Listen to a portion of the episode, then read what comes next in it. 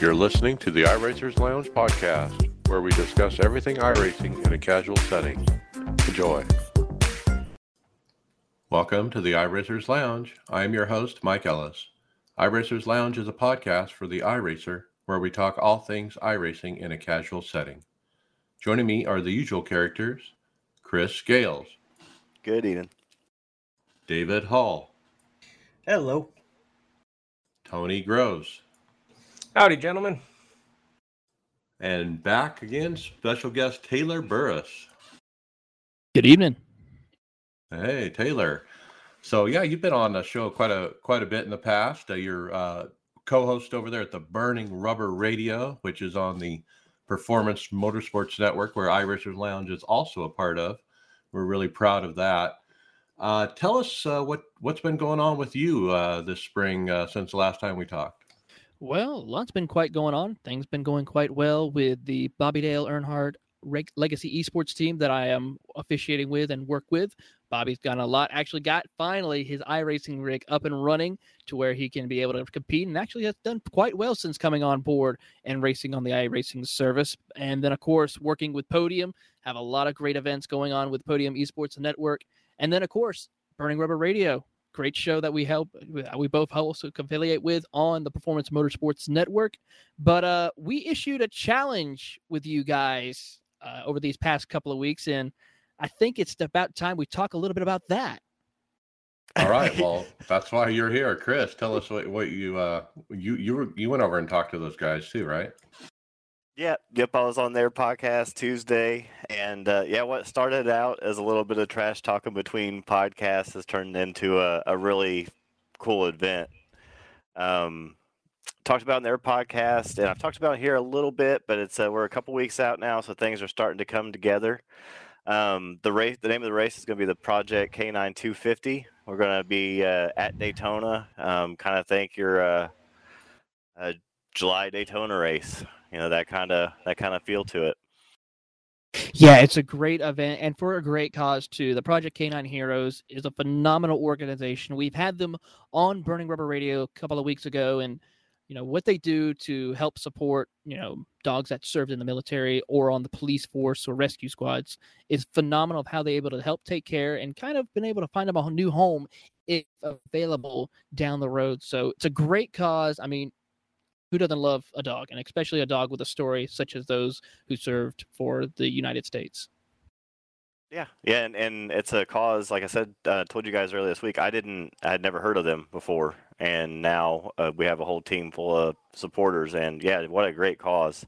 And um, so who you, who you have so far? So we uh, we've really only just gotten our invites out, a couple weeks out now, and we've already got a solid maybe from Alex Bergeron. So and uh, I so when I was on there, I heard you guys were going to have Ray, and so. I also tried to get Ray because he's been on our podcast more, so I figured it was a little treacherous for him to be on yours. But he said he can't be on ours, or he can't race. He's got. So is, is he is, is he going to be there? Is he telling us he can't race? He's going to be on uh, team uh, Burning Rubber.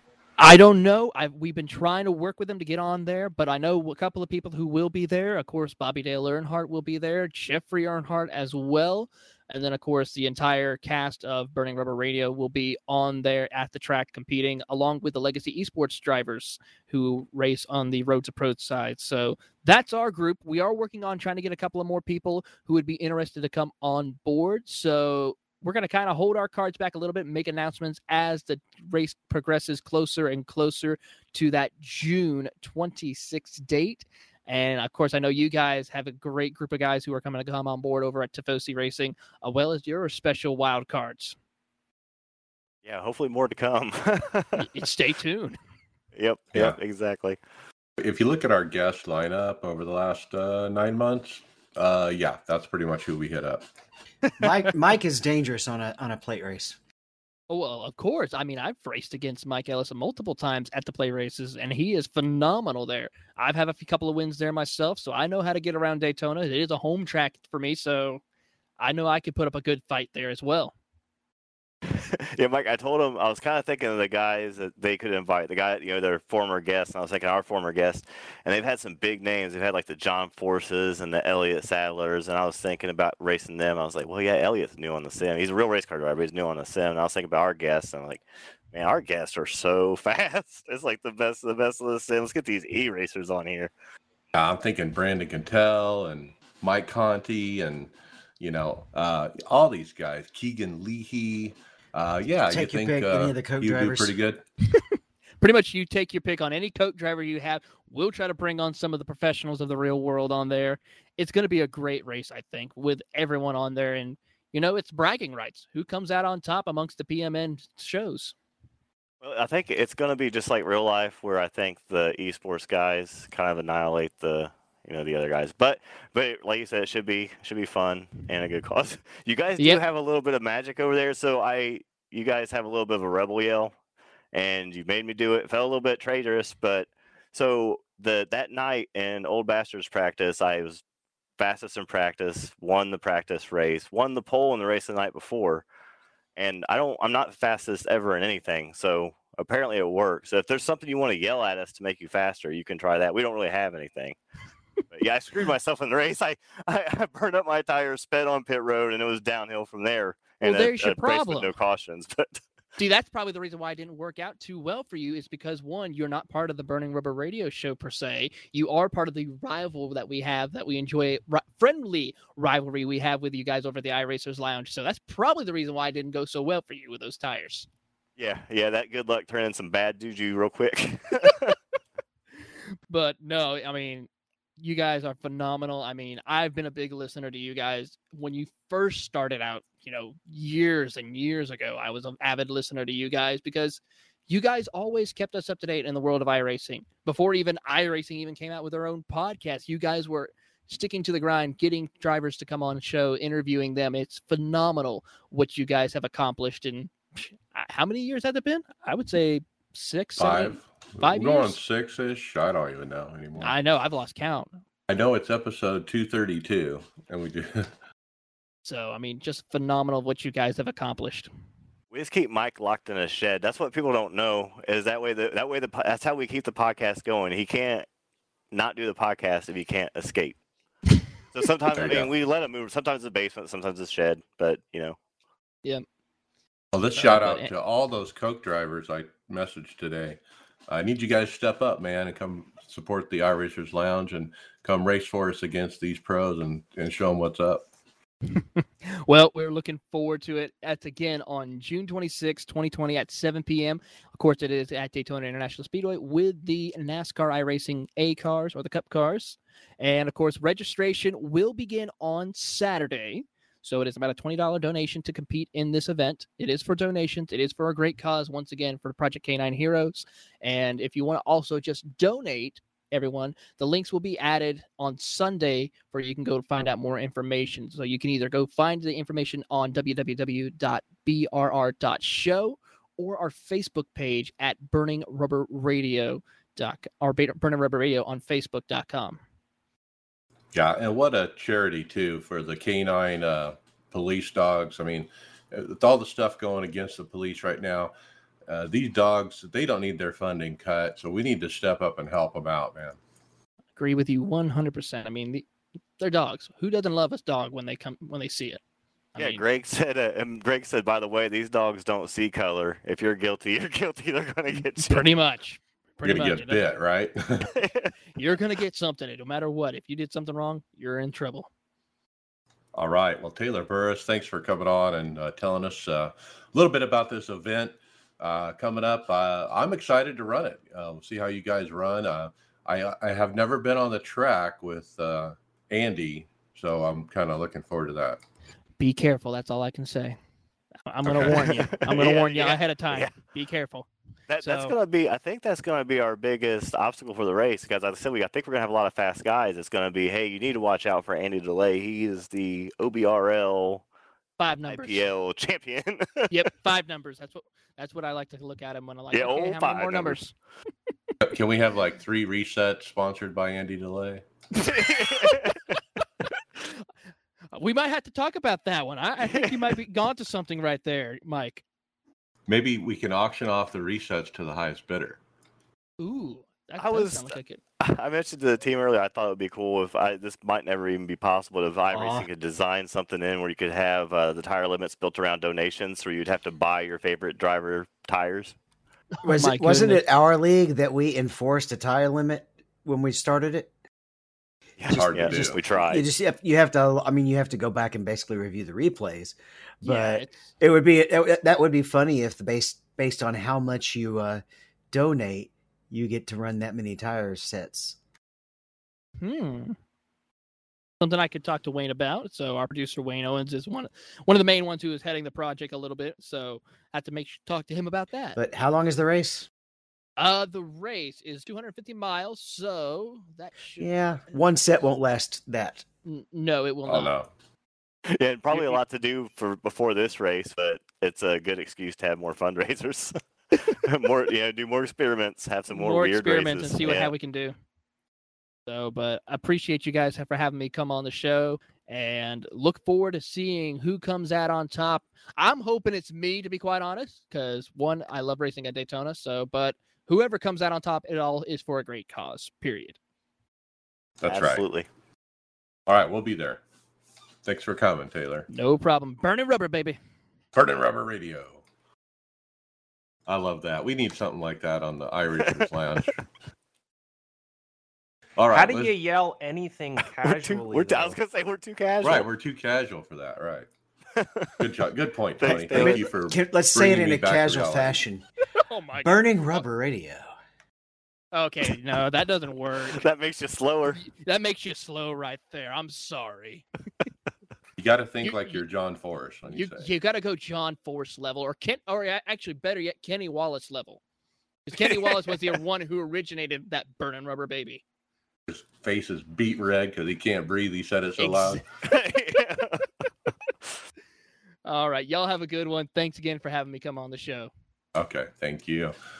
Uh, let's jump right to topics next. Uh, I got the first one. Uh, as Evan told us last week, uh, they have the All Star Coke race coming up, and it's been announced that they're going to run the trucks at North Wilkesboro. Uh, boy, this is different. This is a good idea. I, I'm- Yeah, I'm digging this. This uh, put them all out of the uh, out of their comfort zone. Um, I'm sure they all run trucks now and again, but um, definitely, you know, not not to this scale. So something a little different, kind of uh, level the the playing field. Definitely takes advantage of the fact that it is a sim and you can do things like this and it not cost everybody more money. yeah, heck yeah, yeah. Do more of this stuff. Like I said, play with things. Yeah, for these fun races, mess with stuff a little bit, just like NASCAR is doing. When you have a chance to play with stuff, do it. You never know, something might work. You might end up sticking with it. I almost wish it was the 87 Cup car, though, at North Wilkesboro. Well, stay tuned. It might still happen. Yeah, but the tr- but the trucks is okay, and um, I I think part of the reason maybe they did the trucks is because they have all three Ford, you know, Ford now, you know, Chevy, Toyota, all the manufacturers are represented. I'm sure NASCAR is keen on that, you know. But yeah, to, to help push that, uh, you know, that part of, of the sim, and with that new addition, just with the last update, um, really push it to the forefront. Absolutely, and then there's no uh, no bickering like we had um, that one race there uh, a little while ago, where you know the the Fords didn't want to race because there was there was no Ford truck. So um, any of the guys that are that are linked to you know the the real teams with real manufacturers and stuff like that just keeps everybody happy we get to see North Wilkesboro. We get to see the pros go at North Wilkesboro. Um, everybody wins here. Right. All right. We're looking forward to watching that. We'll see how Evan does. Uh, I wonder if Evan and team can throw it back old school style, maybe do a different kind of. Well, they already are kind of MRN style, don't you think, David?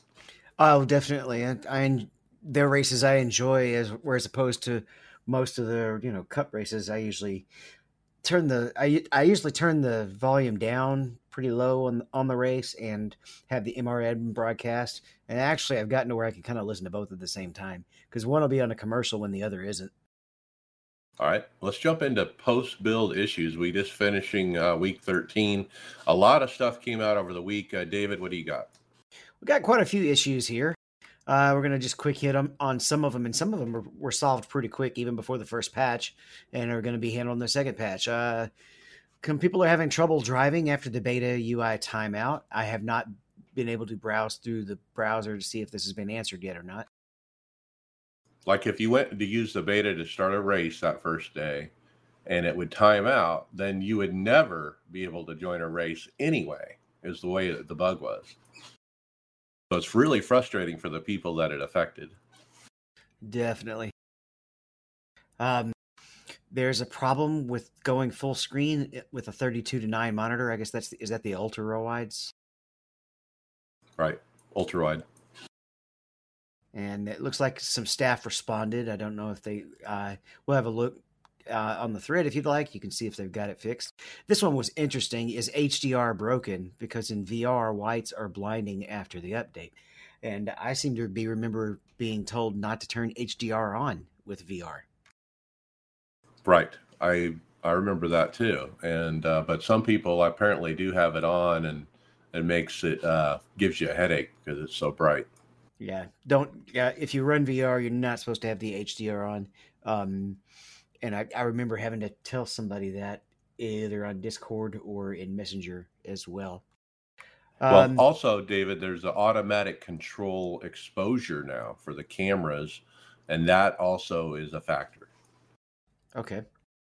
Well, see, though, it said that that's another thing that shouldn't be an issue if you have HDR disabled, which I'm in a Rift. I have HDR disabled, but I'm still getting. I'm not having really an issue with whites. I'm having an issue with stuff being too dark. Like there's some tracks I'll come out of a corner and I can't see, just because I'm in a shadow. And I don't know. I don't know what's causing that, but it's not this exactly. But it's definitely been you know, the update. Sonoma actually gets pretty dark when the cloud covers over there. You going around the carousel. Uh, it's it's you know it's not bad, but it, it's jarring you, you're you're like whoa. We also had a problem with the X Audio 2 right ear uh, dominating. I guess being out it was of like balance. louder on the right than the mm-hmm. left. Yeah, I didn't notice that. I checked neither it did myself. I. Um, I, neither did I, but I can tell you, you know, I, we both have done sound engineering work, and if one ear is louder, it is very uncomfortable. Even even if it's just 60 40, it just leaves you feeling sideways. So hopefully they get that worked on. There's a problem with the Audi GT3 not starting in Interlagos. Car won't just start up. Can't drive it.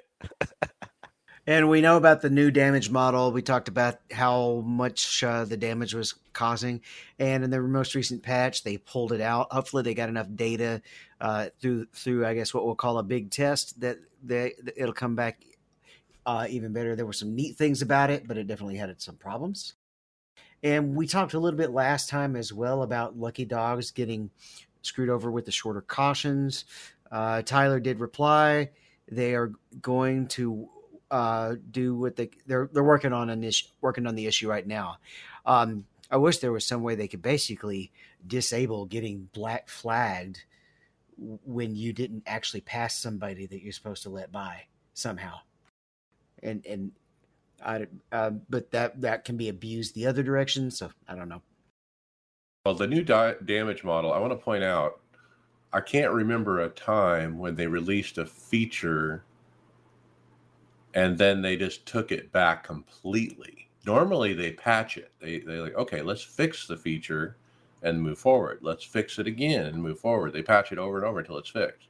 In this case, they just completely said, okay, we're pulling it out. And we're going well, back to the old old one. There is the uh, cautions don't count feature that's been disabled and re enabled quite a few times. Oh, that's true. Yeah, so there is a precedent, I guess, but uh, I think it's the right thing to do. I mean, because all of us experienced that damage model was unrealistic to it to quite a degree. Yeah, when you lose 20 miles an hour from tapping somebody's bumper, that's pretty rough. Um, and not, I'm not going to dig into the deeply into the patch notes, but we've we've already had one patch come out, uh, and they addressed a couple of the issues very quickly, including the damage model. We talked about how the behavior of the LMP class cars had changed. They they addressed that. There was and there was another major issue. Uh, they they took care of a couple of them really quick. It was really nice, and they have another one coming out on June seventeenth. So get your "Why is iRacing Down" post ready to to throw up on the uh, on the forums. Look at that video on that Facebook link and tell me what you think. so, for our audio listeners, uh, somebody called Beer in Hand Racing put up a video on Facebook of, I think it's the 87 Cup car at Talladega. Uh, got into a wreck and uh, it doesn't ever stop wrecking, and the car is spinning up, up into the air, and gravity doesn't seem to be in play anymore. Um, and it's kind of all over the place. It's crazy. It's the craziest video I've ever seen. Yeah, I did skip over that. That's interesting. Um, there was a I remember seeing a video earlier where a, a stock car was driving on Nuremberg, and Nuremberg basically just swallowed its its nose clip. That one was cool. Yep. So we always, anytime we're talking about the ladies, we always go to our resident ladies man, uh, and Chris has some information about a lady looking for a team.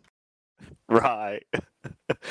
um, yeah, we have a uh, forum post from Sarah Raab um, looking to for an all arm, all female team. Um, said her name's Sarah. She was wanting to find some drivers to start a team slash Discord community for other female drivers within the community. I'm already doing some Le Mans 24 hours, but would love to look to do something with future events and have a general and safe community for other female drivers. Also, to clarify that it would be an all inclusive group for those who may identify as female. Feel free to let me know if you would be interested, or even feel free to DM me on Discord at Zesty with. I feel like Greg must know this woman with Zesty with a lot of eyes and her Sarah with a couple of A's. but uh, it might be hard to. It's too bad Greg's married. Otherwise, we should fix him up. I know, right?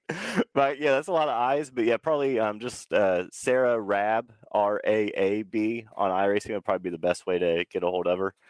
Um, this, this is a really cool thing. Um, I know uh, my wife's just started iRacing. Uh, uh, Tony's wife's just started iRacing, and man, we're both having a blast with it. I mean, she's they're uh, having their race tomorrow night, but it's it's cool to see that there's other girls out there getting on. Hopefully, they can.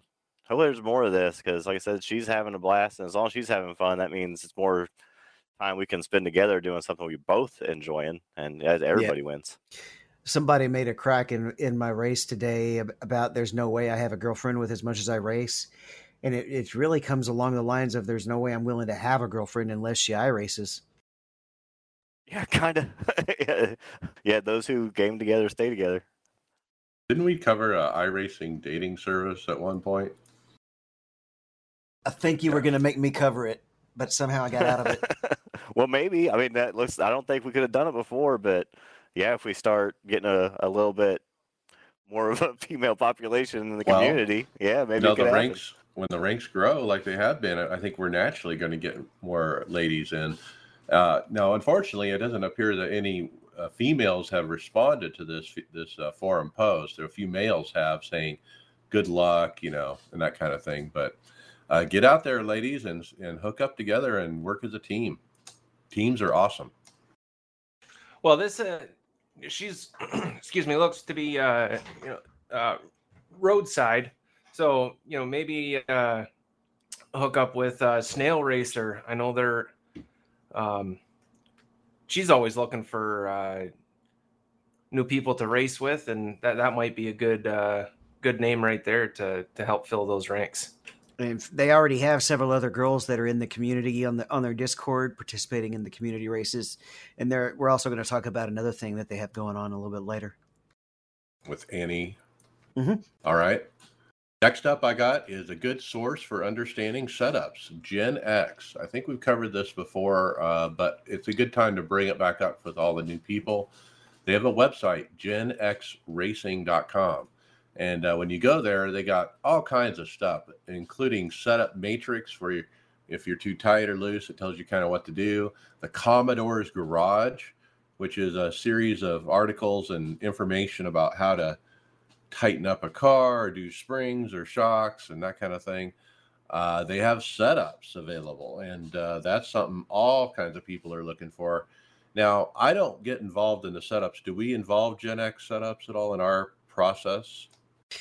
Generally, what we do is we go grab every setup that's out there and see which ones do best on a long run and which ones just feel right. I've I've gotten to know the car well enough. I I just know how it's it needs to feel uh, to whether it's close or not, and then we uh, pull up the telemetry and make it better.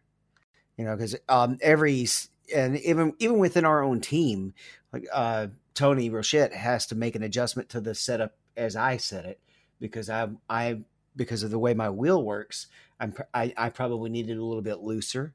When I had a different wheel, I know I needed it a little bit tighter. So um, we try to set up some adjustability in it and play with it. And it, actually, last time at Michigan, none of them none of them worked any better than this than the set we had built on our own as soon as the patch came out. Uh, we we just pulled a, a base set from from an old set and made it work. But yeah, we've Yeah. we've we tried the Gen X sets. Sometimes sometimes that's the one that ends up being the best base. Sometimes it's Tanner's. Sometimes it's uh, one of our old sets from a previous week. Yep, and they literally have a link to a Dropbox uh, where you can get a open sets for every uh, cup track. So if you're out there uh, looking for something to use, check them out. Well, if you need a little bit more customizing, but you don't want to deal with setups, uh, Raja Karuth put a uh, post out on Twitter asking about uh, an avatar because now that we've got you know the open face helmets in the '87 cars, uh, you can see a whole lot of face uh, when you take your screenshots or you know you're just looking around and stuff. So why not customize them up a little bit? Popped out the question, and iRacing uh, quickly got back to him and said, "Well." Uh, that feature has actually been in the works since last year, and uh, they're targeting September build for this release. And you know, you're not gonna, you know, it's not gonna be like a console video game where you can, you know, raise and lower the cheekbones. Um, but they'll have a number of body types and skin tones you can choose from, and kind of give a little bit of a customizing aspect to your your racing dude inside your inside your car. Well, iRacing actually was one of the first services out there to have microtransactions. Maybe maybe you can buy different driver suits. I hope they do a female uh, version of that, as we were just talking about. Don't forget that. It would that would be a serious oversight if they didn't. And mustaches. They must have mustaches. The handlebar.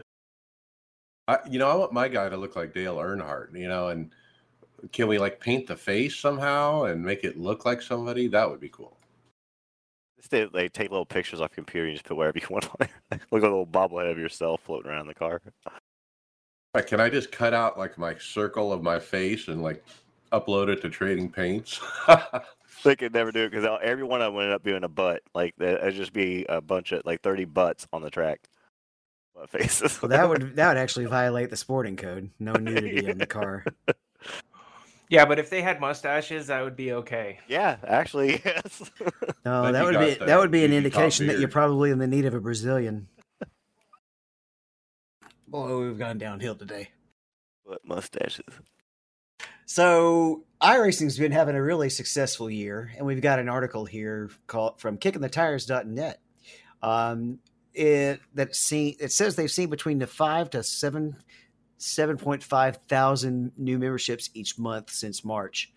Uh, they've been raising, they've been on the racing service, and they've gained it roughly. I'm sorry, since March they've gained roughly sixty thousand new members. Um, and it's not just been pro drivers. New race fans have come in, team engineers. I mean, we were just talking about uh, Elliott Sadler and his new. He's basically has a new team that's competing pretty aggressively and pretty successfully on NIS, and I'm I'm enjoying that, seeing them out there and getting to race with them. Um, and it's just you know it's just a continued thing of iRacing struck gold um, through the tragedy of of the coronavirus situation. And I'm, I'm sorry to laugh, but it's ironic. Yeah.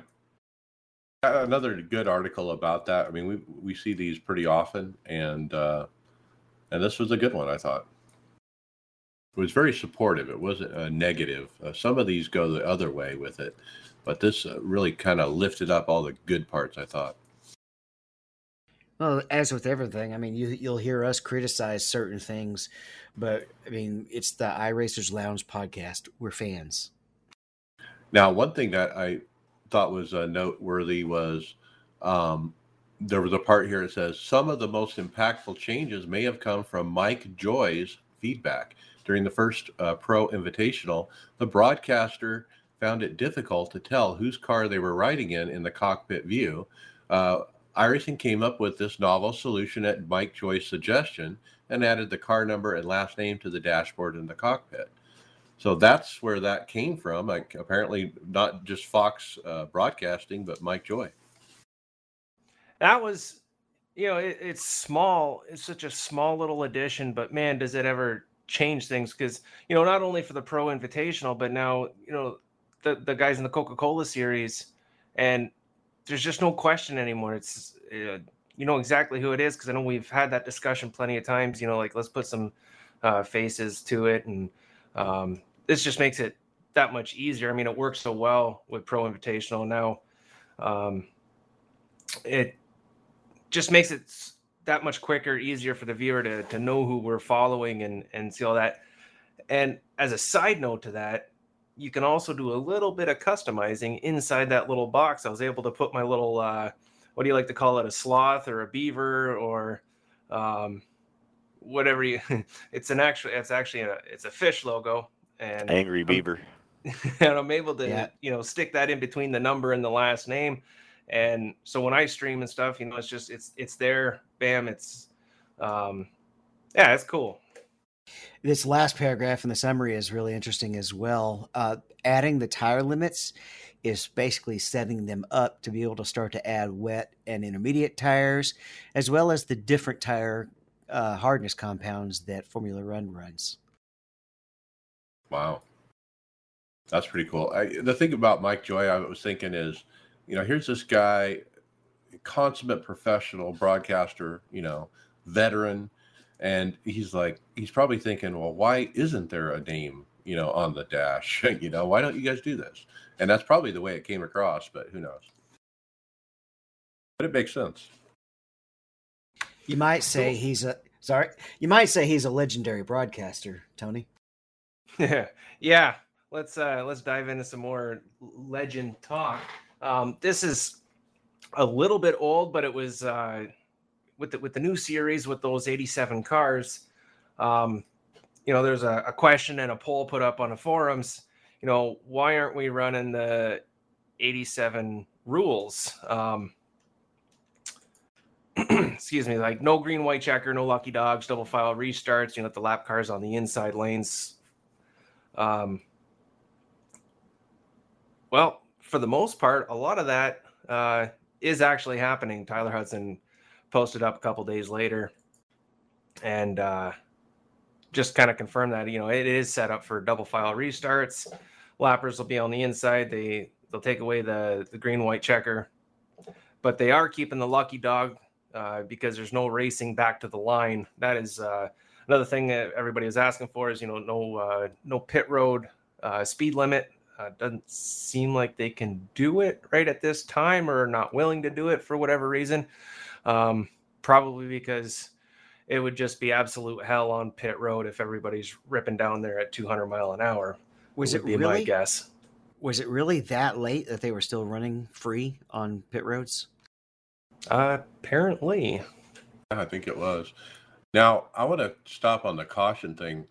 I've been running the Legend series this week, and uh, the way the caution works is the pace car picks up the field, and the next time it hits the start finish, it's one to go. There is never, ever a two to go. That's how it works. So the pit's open as you take the one to go. So you can't get much damage done. And if you get tires, you're barely getting out before it goes green, you know, to the back of the field. Now, it's a 25 lap race at Daytona. And normally you can't have cautions at a 25 lap race because it all ends up being under caution. But because the way they lowered the, the changed the cautions, it's actually not bad um, because we get back to green pretty darn quick. And it's been a, a nice, refreshing change. Now, I ran a sprint pavement car race as well in official on Tuesday night and they had the old style, you know, regular NASCAR cautions that we're used to. And I was like, wow, man, these cautions are taking forever because I was used to the legends. And I told those guys, man, we need those NASCAR legend cautions as they're doing them with the always come to the one to go in the sprint car series. And we probably need them in all of these smaller oval series because it just makes it a, a more enjoyable event, I think. Well, other than the problems with getting everybody lined up, it was nicer at Michigan to only have the two laps. As, as long as we can figure out a workaround, or they can figure out a workaround for the pe- people being able to get lined up and the lucky dog being able to still pit. Right. If we can get that straightened out, I think they're onto something. But my ask of iRacing is look, can we get these one to go caution things at some of these other small uh, uh, oval series like the sprint cars? Uh, it would be perfect for them. Perfect. Yeah, I think it would probably only work for those, right? You'd have to have the smaller fields because I think you probably wouldn't you have to stick with the single file restart probably to make it work right because that way you don't have to get lined up side by side, which is probably what takes a chunk of time. Well, I don't know. I don't know. I mean, we just haven't done it enough to know. It depends on if you're doing double double file for the leaders or old school double file, which is lap, lappers on the inside. Um, anyway, uh, a really good thing they've done with the cautions. I thought I really like that. Um, it's not letting people get damaged. So if you get wrecked in one of these races, you're pretty much wrecked. Yeah, I really like that, and that's something I think I'd like. And like you said, some of the other races, if you hurry up, then you don't, you know, you don't get the same guy the that does three. Yeah, he does three dam- three minutes of damage to his car, and then the caution's so long that he can get the whole damn thing fixed, and then come back out and cause another wreck. Yeah, in the ARCA series, the K&N, uh, those kind of things, this make this is a no brainer. Yeah, yeah, I think so.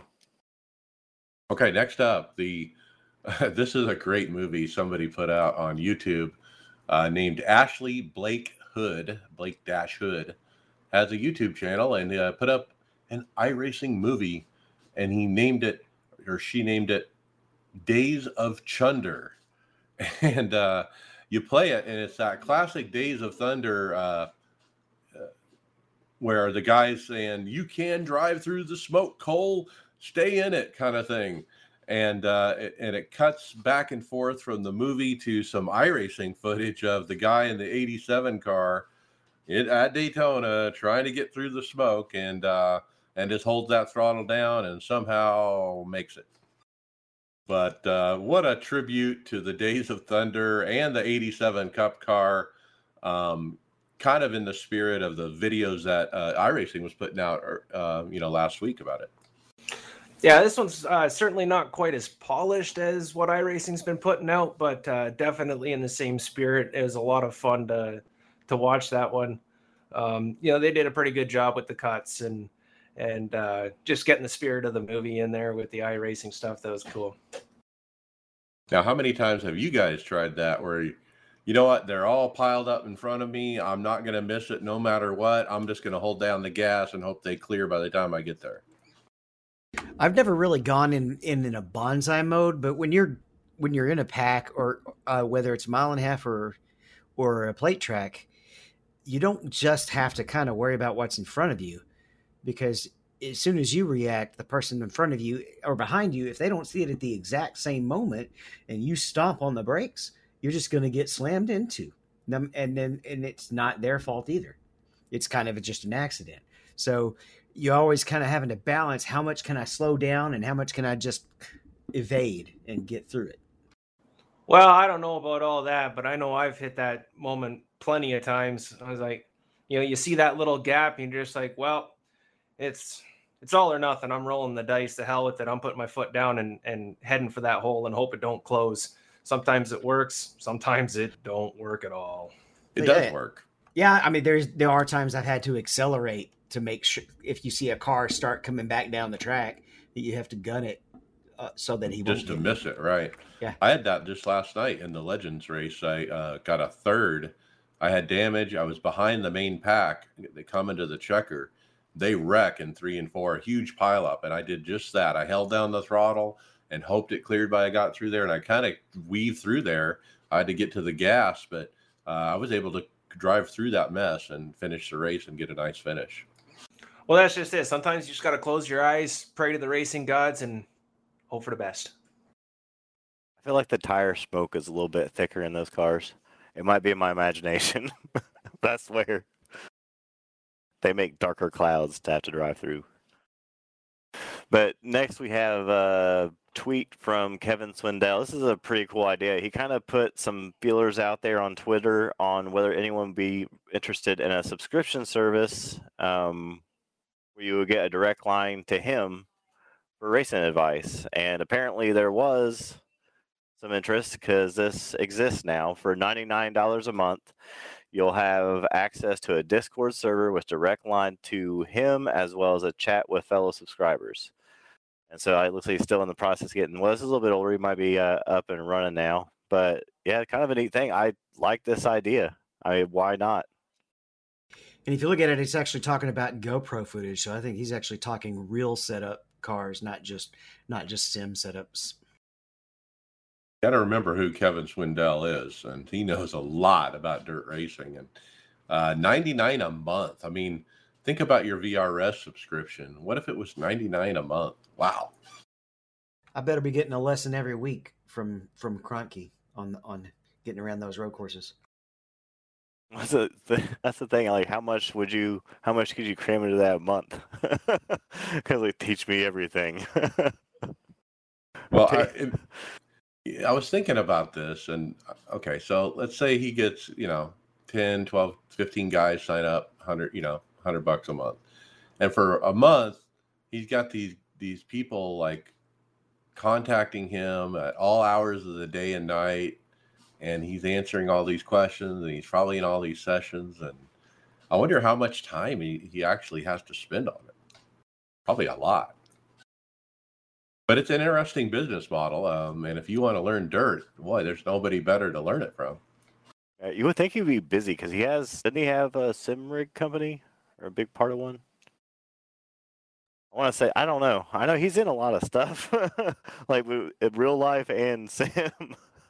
right Do you think he's so busy he has to tw- spend uh, 24 hours a day on it? Maybe. I don't know. I I just imagine you know somebody overzealous with it. You know, oh, for a hundred bucks I get full access, right? You know, and they out they don't let him go. You know, Well, I was trying to make a silly transition. Because if you look on the if you look on the script, the next thing is actually the uh, 2020 iRacing 24 hour Le Mans. It's coming up here in a couple of weekends. Uh, it'll be the 20th and the 21st, I believe. Uh, it's going to be the usual time slots of 1 GMT and 13 GMT. That's 9 p.m. Eastern Friday night and 9 a.m. Eastern Saturday morning. It's on the 24 hour demand. You got to have at least a license, uh, a D license 4.0 road. The sim itself is actually going to start at 114 sim standard time. I've learned. I, I learned watching a, a global sim racing channel. They like to say that. Splits are by iRating. Qualifying is attached. So it's it's pretty much the standard 24 hour event now that we've seen in in most cases. It will have a 20 minute warm up, 25 minutes with four laps for qualifying. It doesn't say whether it's best lap or average. So I'm assuming it's best lap. probably. That's different though. I don't remember that being that way last year. You got to have at least two drivers and you got to get the fair share. Stop and go every 100 incidents. And that might actually just be a drive through now. Um, and if you get 100 incidents at at Le Mans, you're really doing it wrong. That's almost too high. So how are we doing with our team and our planning for this? Uh, right now, uh, we got basically me and Greg looking wanting to run the LMP, and a, a former teammate is going to join us. And I, I think that's all we've got at the moment. Yeah. Um, our Elite West guys are all wanting to run the HPD, uh, and I was down with that. Uh, but Greg really wanted to run the LMP, and I'm better in the LMP than I'm in the HPD, so I'm good with that. After my finish in that in that majors race last last week, did we? That was yeah, that was the weekend before, wasn't it? Or was that that was last Sunday, wasn't it? And we Yeah, just have less. Uh, yeah, we have less road guys than we used to as well um, this year. I think. Yeah. I know Mark's a, a road guy, but he's probably he's not available. So He also doesn't like the LMP. It doesn't suit his. It, he he has a play seat and he can't he can't left foot brake. The the spike is in the way. The cars are the standard Le Mans series cars. There has been some balance of power adjustments. Uh, they basically took the Nerf bat and smashed the Ferrari with a 20 kilogram penalty, um, and they also hit the the the BMW and the Porsche with 10 and 15 respectively. and the Ford done. Maybe the Ford's the car to be in then. Well, th- they're basing when they base that decision for a special event, they're not just taking in the cars. You know, as you go from track to track, they're taking in the cars at that specific event. Looking So at the time, lap times and stuff. Yeah, and um, somebody was there. I think it was there in week twelve of the uh, of of the Le Mans series last season. So they they had plenty of data to pull off of that. So I have the next topic as well, which is Snell Racing is launching a Race to Learn series, and they're teaming up with Lionheart, which is their broadcasting team.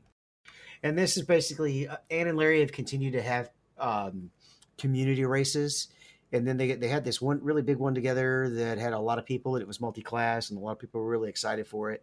Uh, and then we had um, some drama uh, because you had uh, super experienced members racing with guys who've never been on a on a uh, on a multi track race before, uh, and so lap one was basically like an IMSA race. A lot of a lot of collisions at the very beginning, and so they decided they wanted to kind of focus on on the education side of things and have a have a series a league that's built for learning for learners that are you know very early to the sim. Uh, and i'm going to be an instructor particularly when it comes to multi-class racing on that i'm going to step in and give them a little bit of help on explaining how to be the slow car and how to be the fast car because both cars have responsibilities every time they have an interaction so And uh, Larry's pretty good at road racing too, right? Um, yeah, he did. I've not getting to, gotten to be on track with him very much because whenever there's a, whenever they have an event, one of them is on kid duty, so that the other one can race. Yeah, I, I saw one a, a video with him in the car instead of her, and it was different. But yeah, uh, We did a short community race at at the uh, or this Sunday or Saturday, and it was I don't remember the track. It was no, it was Road America, and the, the top class car was the was the Mercedes GT3. Uh, Annie ran that, and it was pretty interesting because I got behind her and another guy.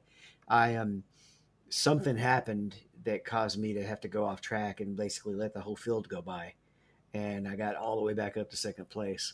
And it was funny when I got close to her, she got really irritated because she doesn't like to be pressured. put the pressure on. They make mistakes. That's part of it. Yeah, the other guy that was right there with us because there was a while it was a three car race.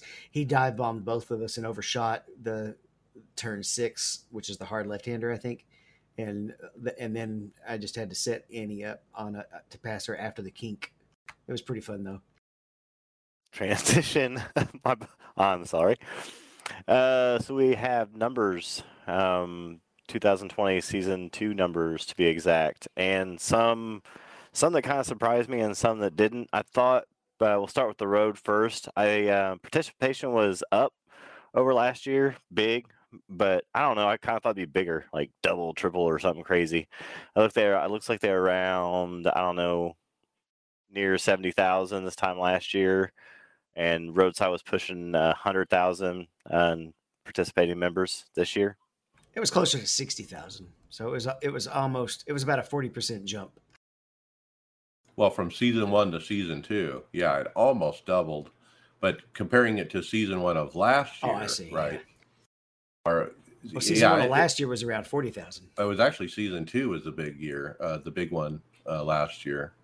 It's interesting how different times of year has different participation levels. I bet. Well, I is it- bet that spike is probably just all the racing starting up. Would be my guess. That kind of that probably gets people fired up to come Yeah, race on the sim. it's right around March. Yeah, Yep. right around February and March. Well, you know, when you get into like season three, and season four, you got summertime, you got vacations, you got outside stuff happening. So, you know, to see to see a drop season three, um, yeah, even season four, I guess you're just kind of winding down from summer. That kind of all makes sense. But kind of, so the number that did surprise me, one I thought was kind of the craziest, and this is even echoed even more so on the oval side, but is the number of iRacers in the 1,000 to 2,000 range is most of the guys on the sim. it's like, I think 75, probably 70% here, maybe, and 75 on the oval side are in that 1 to 2,000 range. That's where you kind of start and never get out of if you don't apply yourself. You know. Yep, that's what we talk. It's so hard to get out of bottom split. Like it's not that's bottom split up to about two thousand. Like you're just racing against such a huge pool of guys. You never know what a guy is going to do in front of you, behind you. It's always getting caught up in something. It's hard to get out of there. Yeah, I, re- the I remember thing- being there because because now, yeah, I'm seeing the same faces almost every race. I think the big thing, like you said, is participation is the big thing that jumps out in these stats. By Rob Crouch from Australia. Thank you, Rob. He does great on these stats. Yeah, we always use talk about his stuff. But uh yeah, it's just the amount of drivers in this spring of 2020 is just amazing how much the uh, our ranks have grown. It's really uh, shown right here. Yeah, and look at the license frequency graph. You can see all the rookies. That's that big red scary Yeah, bar. 33% is all rookie. It This- could just this- fall over and squish us all. The national one, when national or region club average iRating is is kind of funny. It must not be very good to be Celtic. Yeah, I noticed that. I didn't know there was a Celtic region. Why wouldn't that just be under UK? Is that is, does Scottish get their own region? I guess. They're independent. All right, let's keep going. I got Ty Majeski diecast, one by 24. Nice Motorsports Shop.com is selling it uh, on pre order, $45. And it's got the iRacing colors, guys. Full sponsorship on the truck. Uh, Chevy Silverado. Man, it looks sharp. And I am tempted to get this for my office. I'm surprised you uh, you already don't have your order in, Mike. I mean, the, the the price is certainly right, and it's a nice looking truck. Yeah. That's your boy, man. You got to get that thing. Yeah, I was almost thinking, why isn't it Chase? Because Chase won, but they did Ty Majeski. You have to have that one too. That one will be next. I, I really kind of holding out for a cup car with the full iRacing sponsorship that's won a race. Hmm, Steve Myers. Well, with that, I think I'm gonna go with uh, with how Chris does this and just yell out transition. and um, we had uh, I'm not sure if controversy is quite the right word, but uh, some people got kind of hot here over uh, VRS, and they're they're claiming that they're breaking their own terms of agreement with their new add-on packs. And I think it was more of a little bit of a miscommunication more than anything else, from what I could understand. Um, but apparently, they have these new um, add-on packs that uh, are for the uh, less popular series, and they're just hoping to, um, you know, kind of make it worth their while to to produce these things because it takes time and um, you know, a lot of effort, and these a lot of these guys are uh, you know very busy doing other things. So, but uh, you know, for for people that have paid uh, you know a full year, um, and that is supposed to give them access to absolutely everything. Uh, now there's a paywall for for some of this other stuff, and it it like I said, it's not much. It's the less popular stuff. Um, but uh, according to their terms of service, they're supposed to, you know, announce that kind of thing, and uh, they did announce it, but um, unfortunately, they just they didn't do it before they made the the actual change. So, um, you know, they did respond with that, and uh, I guess that's what it is. Uh, I don't have a dog in this fight. I don't subscribe to VRS, so I really yeah, I don't know. either. I do. It's bad form to advertise all over your website unlimited access to all data packs and then not give unlimited access to all data packs. I understand their justification for it, but fix your advertisement if and fix what your website says if if you're going to say this package gets you unlimited and then you don't get it. It's it's really bad form. Well, I guess what better form would be is, you know, for them to announce it uh you know beforehand, but you know, similar to what iRacing does is like, okay, for those of you that have paid, you know, your your subscription, you're fine until the, you know, until you decide to renew. Um, and then going forward, you're going to have to, you know, pay extra for this other stuff. Yeah, yeah it comes down to your website and what you're charging don't match. Okay. So, yeah. A lot of people on that thread. There 13 pages. Uh, some people saying, "Oh yeah, you're going to get legal action." Other people were like, uh, "I'm going to unsubscribe," and other people don't care. You know, so there's a the whole gamut of emotions on this thing. Well, you know, I rent, I don't buy, and I sign a lease once a year, and they can only increase the rent each time you re-sign a new lease. They can't come in in the middle of the year and say, "Well, oh no, because of coronavirus, we need to hike your rent a, a hundred bucks or whatever." yeah. So anyway, uh, if you're involved in VRS, you might want to check out that thread and see what's going on. There are representatives from VRS in the thread. Uh, the guy who's in charge of it is named Peter Dimoff, and uh, from California. So on a more positive note, we've talked about these guys a few times now recently. Uh, Carolina SimWorks LLC is now on a car, and it was at Martinsville. They're dry, they're they're sponsoring Joey Gase with Rick Ware Racing. Nice looking car. I like the the big old logo. I mean, this guy. We talked about him just last week. He wasn't he the guy who did the Hickory Motor Speedway billboard right before iRacing scanned it. Yeah, and I never got a reply from them. I guess I was too late. But uh, now he's sponsoring up a Busch car here, and uh, I mean a Xfinity car, and uh, cool, uh, good for him. I hope he gets him some business. I wonder oh. how many firecrackers he can buy with that new business. Lots.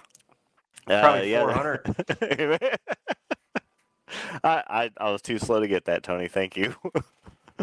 yeah, Landon Cassill and Parker Klingerman are putting on a race to kind of follow up to um, Landon's qualifying challenge and to promote the old Firecracker 400 we used to love so much.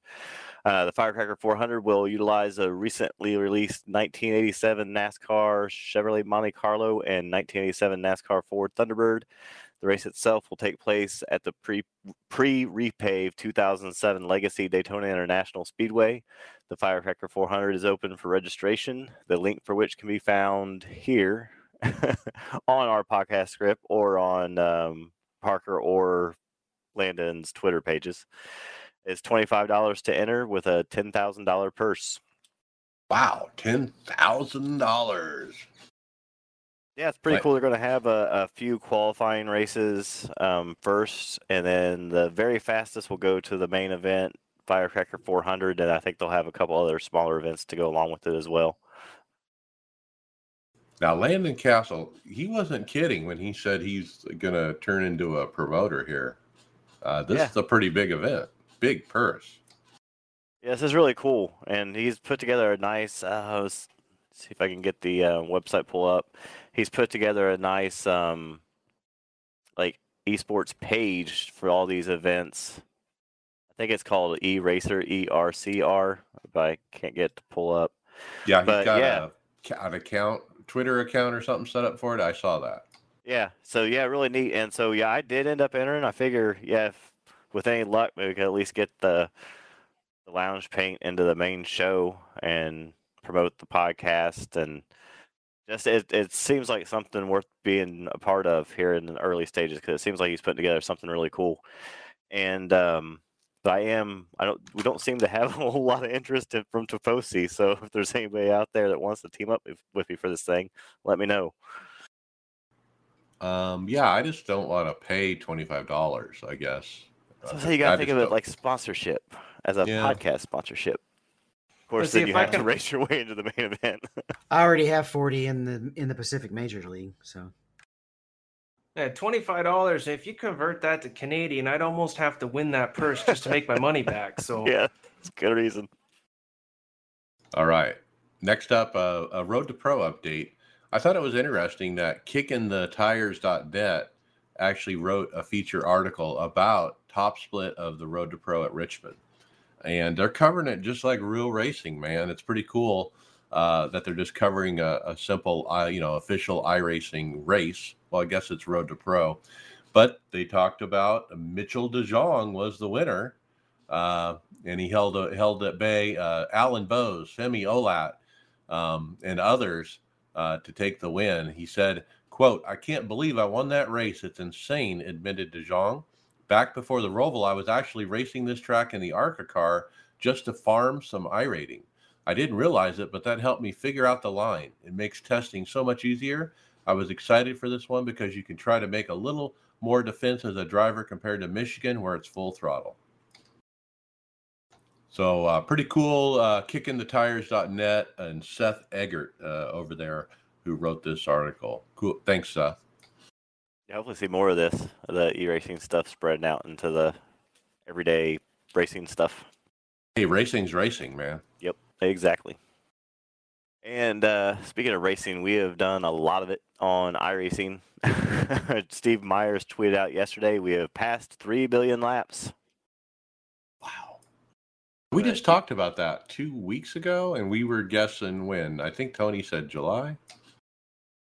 Yeah, well, that's the crazy thing is the acceleration of it. So by these numbers, so he did with the tweet, he tweeted out the numbers. So in 2008, when I is when iRacing launched, 2014 is when they hit 1 billion, 2018 2 billion, 2020 3 billion. So by that math, next year should be 6 billion, right? Yeah, it's it's going up exponentially. Yeah, exactly. It looks like uh, the old computer math when processors actually. now there's only six billion people in the world, so I don't know if that'll work. Well, this is laps, not people. oh, laps. Okay.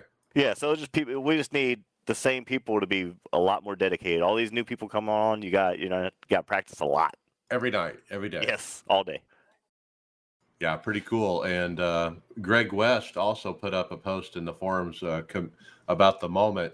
He said, I came on this morning and we were short of the uh, 3 billion mark by 200,000 laps. I came back after coffee and boom, he's over the, the, the 3 billion mark. Well, at least he shouldn't have to wait another two years. But think about that. We did 200,000 laps the time it took Greg to do coffee.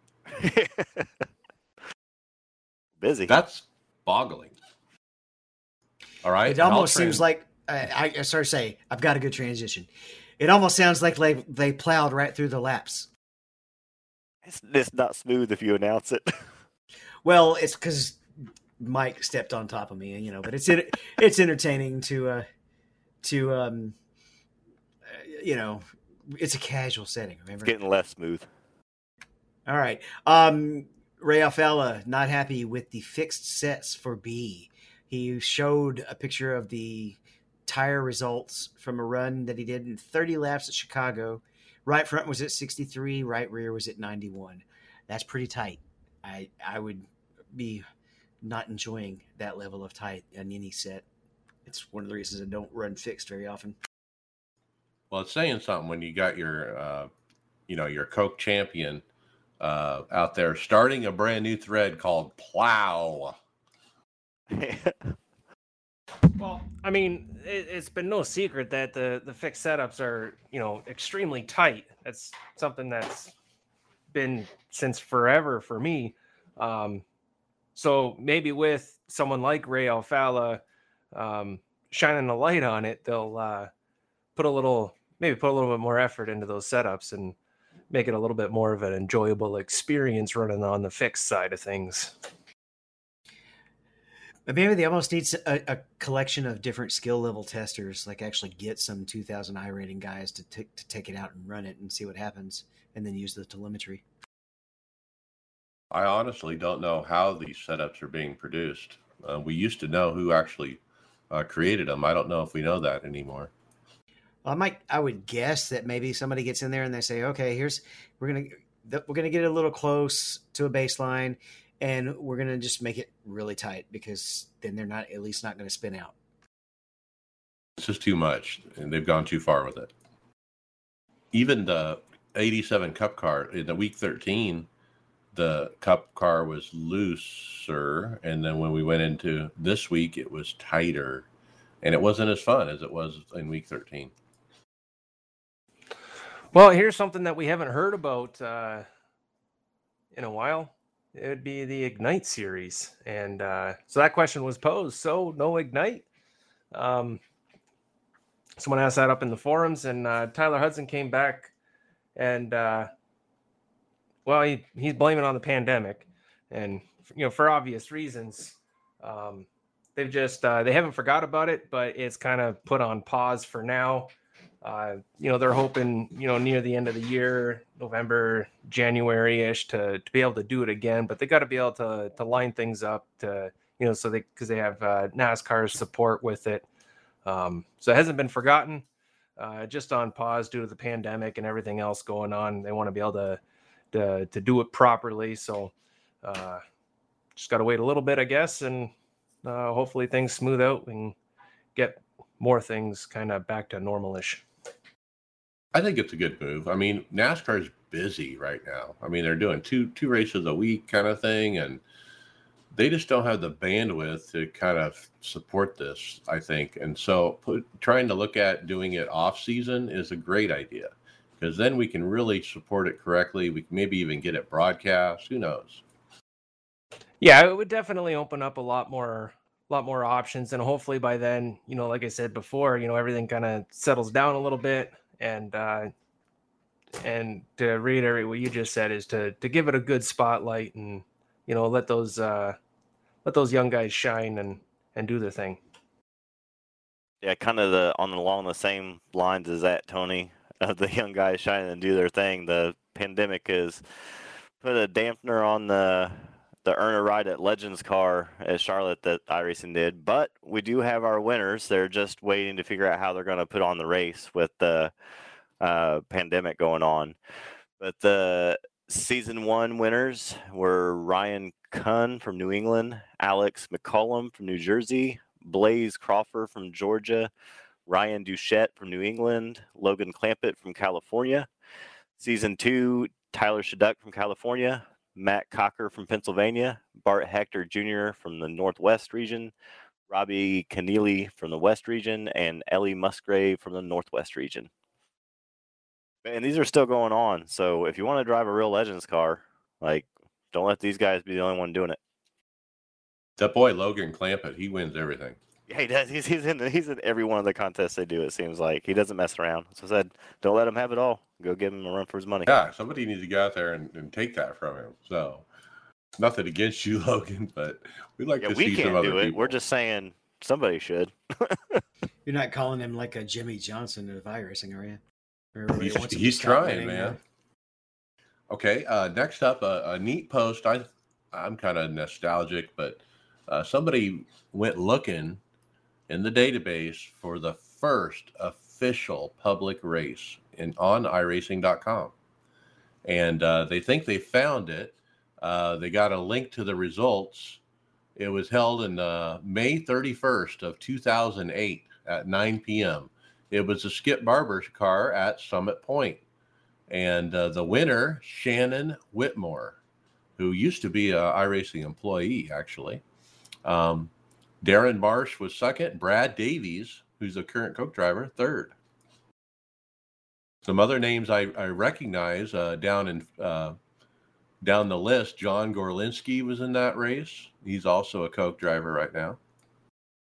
Now the other thing is when you look at the results, they all have iRating uh, and it's all different. And so, um, the Shannon Whitmore had a iRating of uh, 49.19, which was the highest in the group. And so you would think if it's the official, uh, first official race, that the iRating would be the same. Well, some people in the uh, that have been around since the beginning in the thread indicated that um, iRating actually started be, being built when it was still in beta, and a lot of those people were in the beta and had built up their iRating uh, before this first official one. Uh, apparently, this is the race that took place after it became alpha, came out of beta. Well, yeah, and then if if you go further down and into that discussion, they're not even sure if this one's the actual first um, official race, because um, there was someone was saying that you know at this time it was um, it was a broader amount of people on the service, but I think it was still mostly uh, invites, so it was just right at the tail end of you know all the like alpha beta stages pretty cool. I wish I was around for the beginning, but I wasn't. But uh, there are a lot of people that were, and it's kind of neat to hear them talk about it. Next up, uh, housekeeping notes. Uh, I want to mention Tony, you and Chris doing full fledged editing on the script, cleaning up, uh, doing a great job. Thank you. Uh, it does take a team to run this podcast. I know I get a lot of the attention as the host, but uh, I just gather content and you guys uh, organize it. So thank you. Don't forget to check those show notes. There's a lot of work that goes into those. There, uh, it's at Adobe. We put it on Google Drive. There's a link to it in the description of every podcast. Don't forget, we're at the Performance Motorsports Network.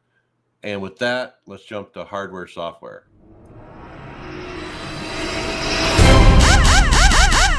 Will this computer run iRacing? Not now.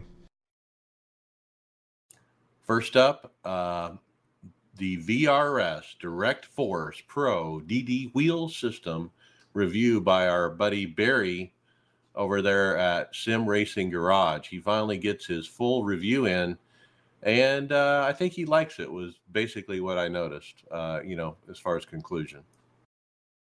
Yeah, you watch any of the reviews, and not only does he walk you through assembling it. He pulls it apart and shows you what's good in the construction. He can find places where people take shortcuts. So it's it's one of the most valuable resources out there is his channel. Yeah, and if you're in the in the market, I mean, this is a, a must watch just to see the product, you know, and, and what you're buying and how it works, how you put it together, that kind of thing. Yeah, I think this is going to be the one I end up going with when I upgrade wheels. Cause I think it has what I don't need the power and the price that the Fanatec has, but I want that direct drive fidelity, and so I think this is the way to go. So it's eight hundred dollars for the system, um, but if you get the hub adapter and motor mount, it's another hundred. So it's basically nine hundred with everything you need. I don't That's know how not you a guys, wheel. I, was, I don't know how you guys drive with that direct drive stuff. That my, my crappy Thrustmaster's wearing me out in those '87 cars. Uh, I almost didn't make it through the Indy 500.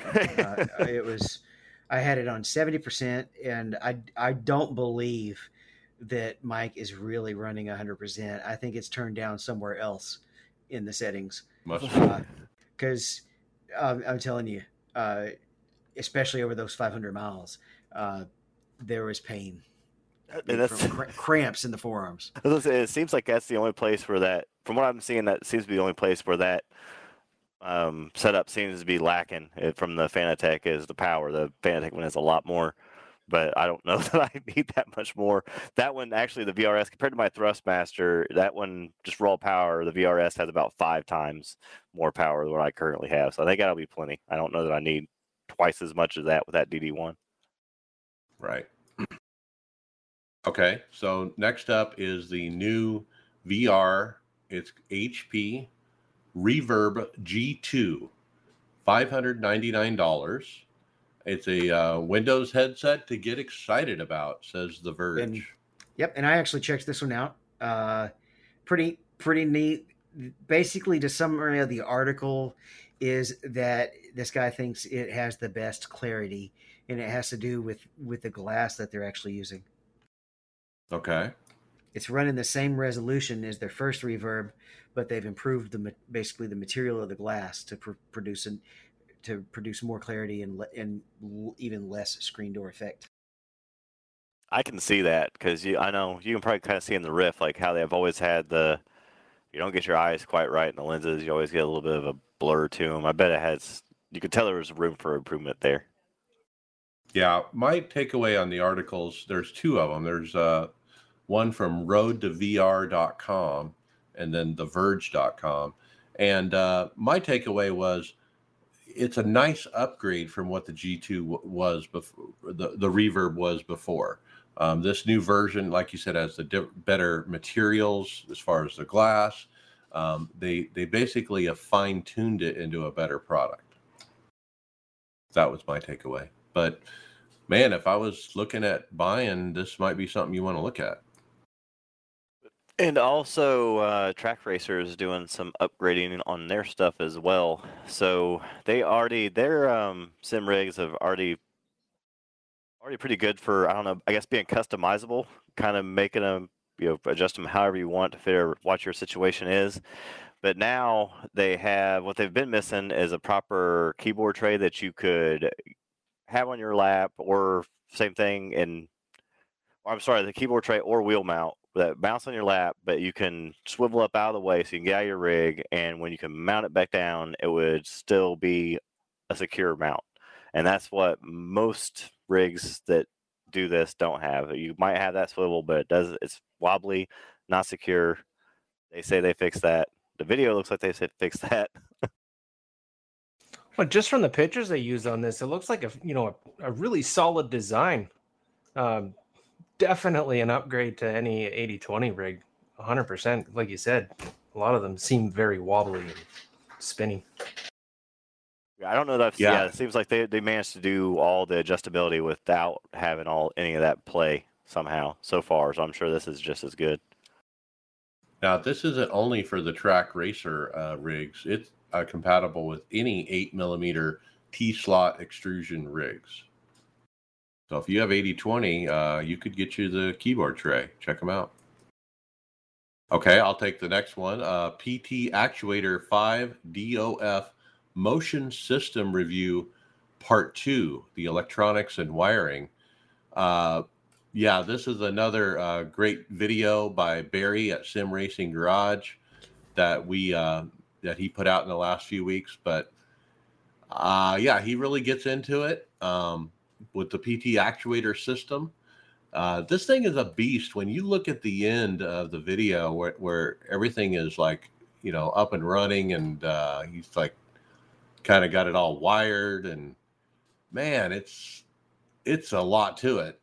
And can you hear me now? I had a mic. Yeah, problem. we lost you.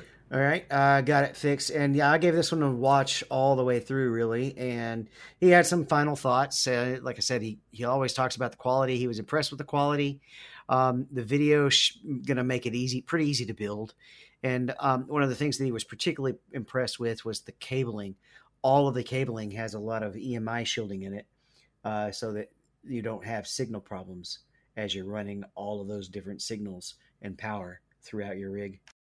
I was just surprised, I guess, by the sheer amount of wiring. Why is there so much wiring? I just don't get it. Well, it seems every actuator has a data cable, I guess, and a power cable, uh, and and it has, and all of those have to run from the controller. So, I mean, when you look at the rig at the very end, a picture of the final, man, the thing is stacked. Away. I mean, he's got the the slide thing on the bottom. He's got the D box above it. Uh, it's just a craziest motion system. Um, do you recall the price on this one? This one's crazy. I'm sure it's high. Um, let's. Can we just call Denny Hamlin a price? Yeah, there you go. Yeah, so the website is pt-actuator.com.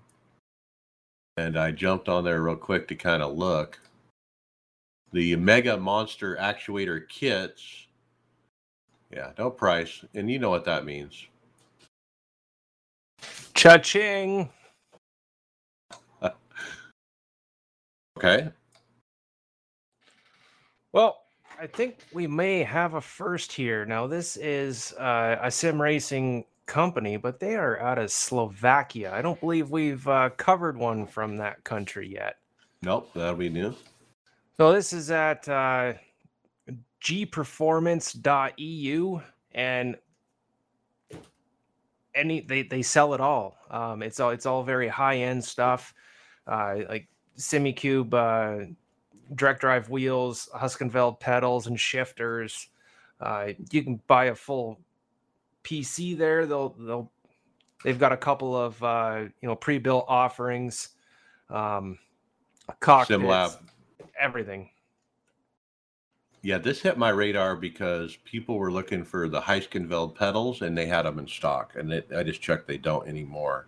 But that's how it kind of hit my radar. But yeah, like you said, if you're looking for high end sim equipment, which is kind of hard to find right now, uh, you might check this source.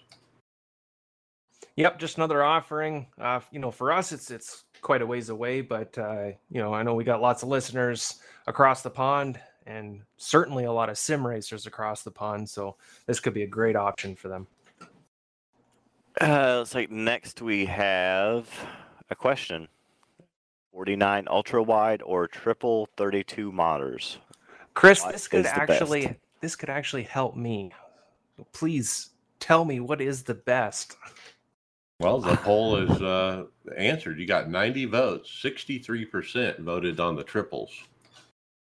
Yeah, and I mean, with nothing else to go by, that seems like a no-brainer because you just you can't get proper field of view on a single monitor. And so right now, when Sam races, actually, we're so she doesn't she doesn't like VR, so we have to set up.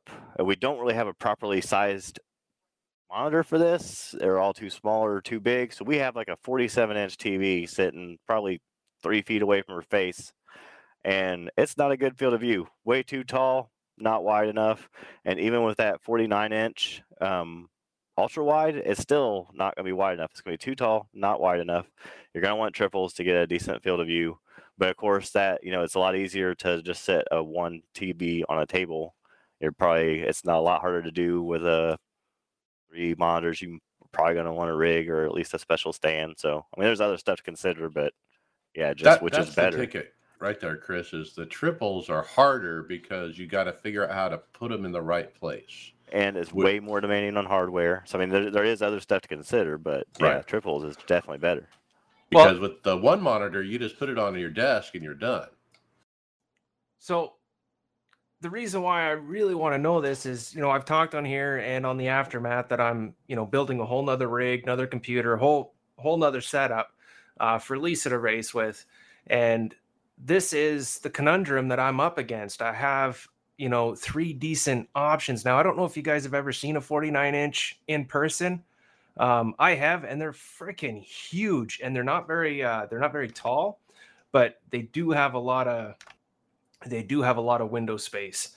Um, I think So- 119 FOV versus the 174 you'll Yeah, get with triples, about and that's really the the difference. Is you're going to get a, a, a not a bad FOV with a single, but it's not the same as a triple. You're not going to see out the turn your head to the left and right like I do and see out the side windows. Right. So the issue that I have right now with my computer is like I have triples. I actually have four monitors hooked up to my computer, and I'm kind of maxing it out. So when I, when you know, when I stream my races and stuff, like uh, Bristol, that was terrible. Like I, I actually parked it and just shut her down because it was running so rough. Um, so if I just have one monitor, say a 49 inch, I'm not going to get that field of view, but it won't be so taxing on my system. And then you know the other option as well is is VR, and I am considering that as well. So um, it's it's a real tough. Like, what do you want to do, right? Like, you got the 49 inch or the the triples. I love my triples. I've got 27 inch uh, triples, um, but with everything that I do, um, it's kind of taxing my system a little bit and um, you know like my computer's older but it's it's still absolutely no slouch so uh, Well- interesting It's a very personal decision, Tony, and you and Lisa are going to need to sit down and decide what kind of rig you want to adopt. Well, you have two rigs. Uh, maybe you have one of each. Well, yeah. So what my my original thought was the the new one that I'm going to build. I'm going to build it with newer stuff, make it just a little beefier so I can run the triples um, without a lot of issue. And then the older computer, I was kind of thinking about the 49 inch, but you know, here's the other caveat: those damn things are, you know, at least for me, they're over a thousand dollars. Now, do I want to put a thousand, you know, a thousand dollars on top of, you know, 12, 1500 I'm already going to put in the computer? I don't know. What's your fourth monitor? Is that something you could do away with for a bit for the other rig? And what, is it big enough?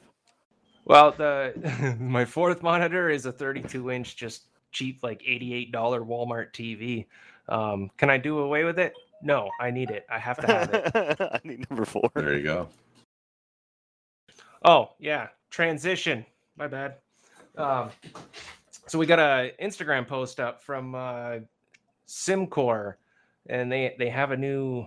Or the dashboard is now back in stock in uh, in black. So they, I guess they expect to see the rest of the colors um, soon by the end of the month. And I have I don't have the the link opened up, so I'm hoping this isn't like a post from like April.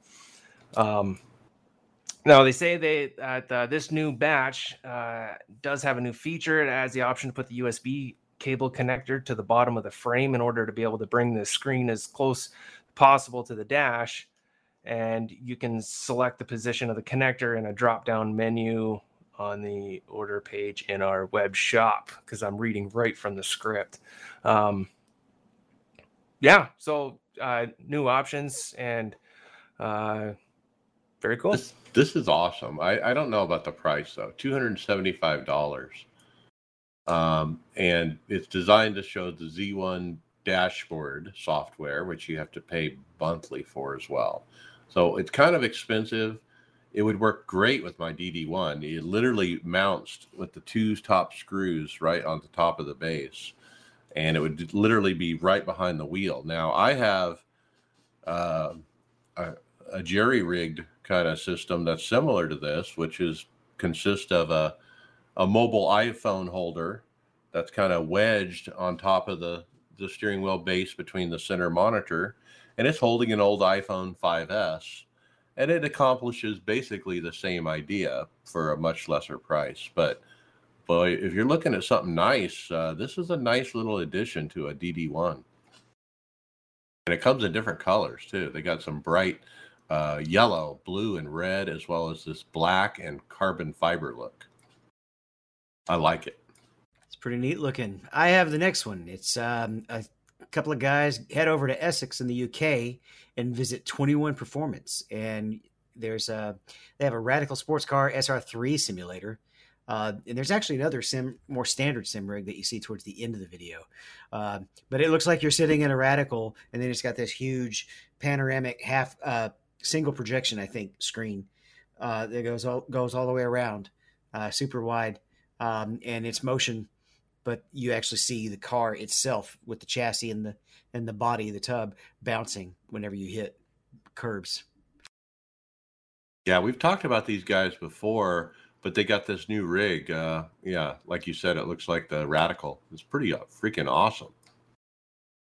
And then even the the rig they show at the at the end of the video looks pretty standard and almost more like an 80-20 partially it's got some pieces that don't look 80-20 and some that do um, but those are huge monitors Okay. what size would you say they are I don't know. 42? yeah they're up there looks nice if you got the money Okay, I got the next one. This is a uh, a company called acelith.com, A C E L I T H, and they have mods. It says click on the name of your steering wheel to filter the results. And they have G27, G29, the G920, and so forth for Logitech. But they also uh, got the uh, T300, T300 uh, RS, and so forth.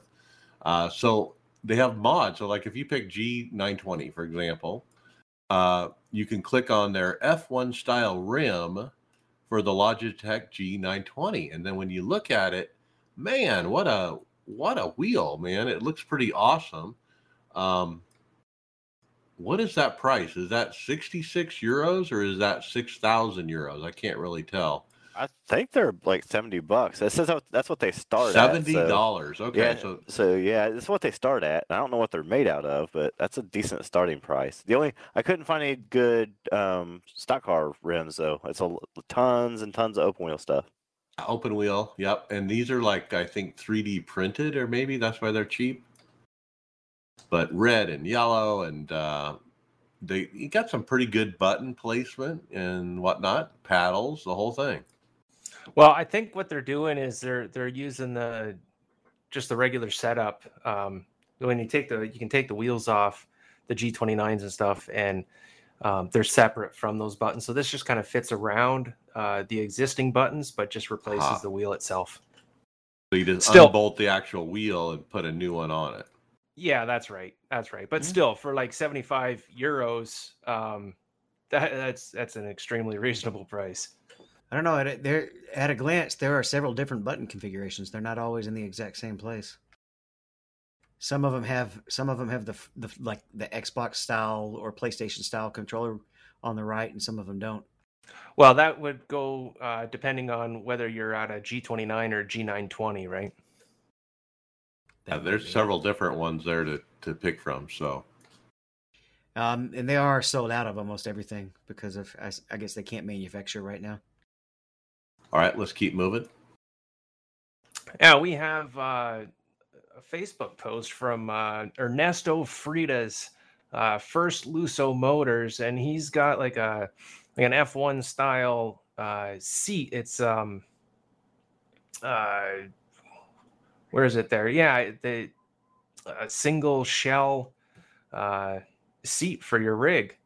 Um, it uh, I don't know how else to explain it. It looks like a seat, it, like an F1 seat. Um, pretty clean. It But it's like it any- a it's like a mold or something, like a plastic molded. Yeah, yeah. Sorry, that's right. I guess I could have could have said that would make a lot more sense. Um, he doesn't have any pricing on these, so I guess you gotta uh, contact him and stuff. And he's got more options coming um, in the in the future, like double shell and extra large sizing and stuff like that. But I mean, it's uh, other than it's it's plastic, it looks exactly like what you would uh, you know put into a real car. But I imagine it'd be a lot cheaper than Down in the comments, he does uh, uh, say pricing. He said the first simpler model is already available. The dual shell version will be available in a few weeks. Price for the first model is 246 euros. Top of the line version will be 369 euros. Any, David, you might you might better know this. So How does that compare to like a a real style seat that would go in those things? Uh, what was the price? 369 euro. Um, there's they range anywhere from if you're talking about a bucket seat, they can range anywhere from one ninety nine to eight ninety nine.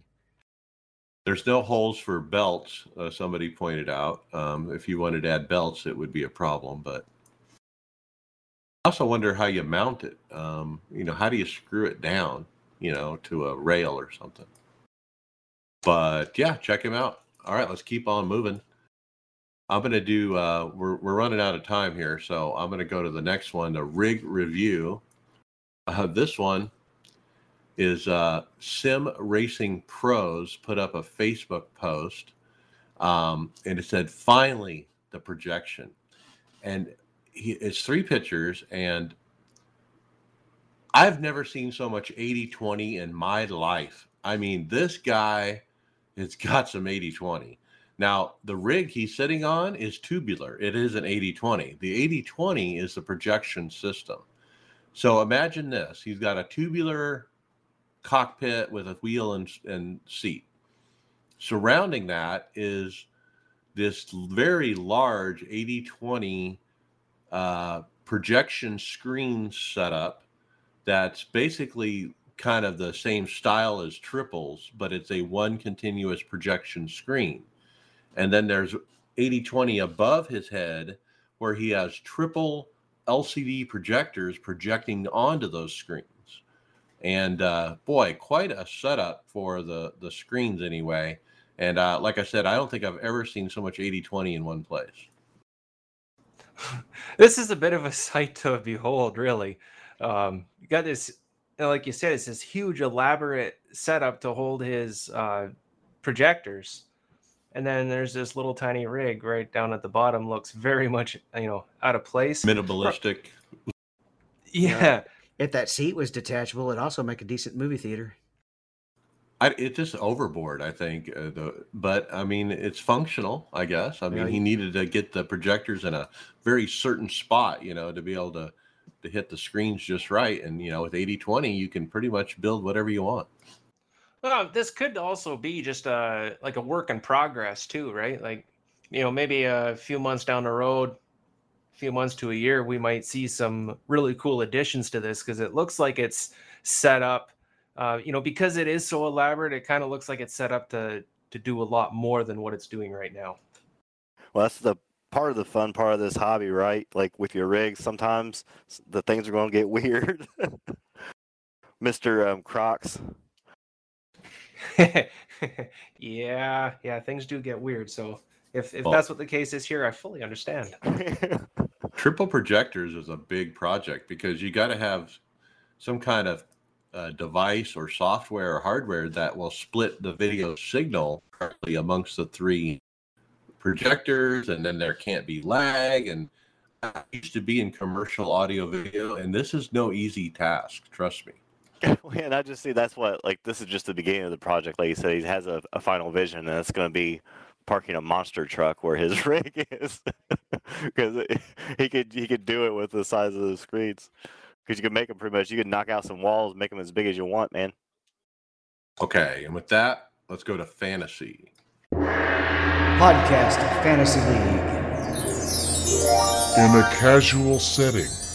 Well, we've uh, we've had two races uh, to collect points this week, and uh, I tell you, a lot of movement going on. And you know, with so much racing happening all at once, um, and especially with you know like back-to-back tracks and um, just with the season kind of being out of kilter it, it's it's getting tough to like who do we choose? Who do we pick? Like um we got to hold back a little bit here because boy oh boy like i said you know i've i've pounded this one. You only have so many so many guys uh, you can only use them so many times. So um it, it's it's making it really really tough. I mean uh you got so many short tracks in a row and you know you got your short track guys and you want to be able to use them and, and take advantage but there's also other tracks down the road that they're really good at too so you know what do you do? Well um, that that's the fun of fantasy i guess. So this week here we had quite a bit of movement um, a couple of a couple of new names uh, bounced right into the top 10 uh, mike congratulations you Yeah. got on the right app I, I, And- fi- I figured out the right app, and I'm back. Yeah, yeah, and boy, did you take the the standings by storm. Um, that was you went from 16 and you're sitting up in seventh right now. Like that's a that was a huge, huge jump. And uh, another uh, notable mention I want to give out is uh, KBM 54.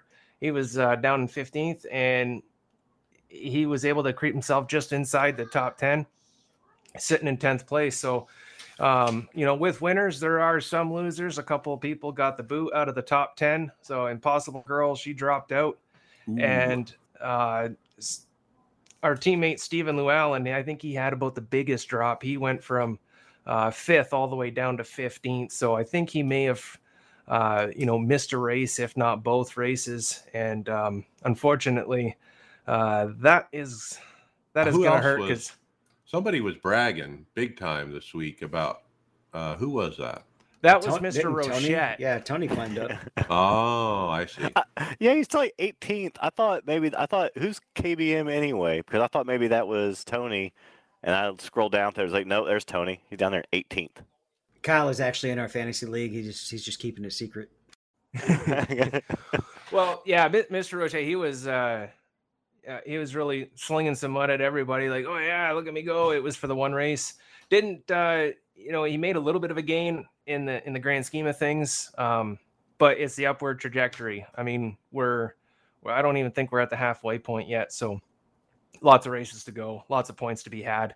Um, quick rundown of the top ten. Just in time, he's still holding out strong in first place.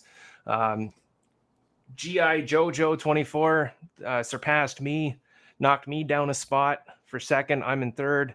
Smiling Ninja jumped up a few spots into fourth place. Laird Racing's fifth. Chris, you're you're out of your uh, you're out of your tie. You're holding six all by yourself.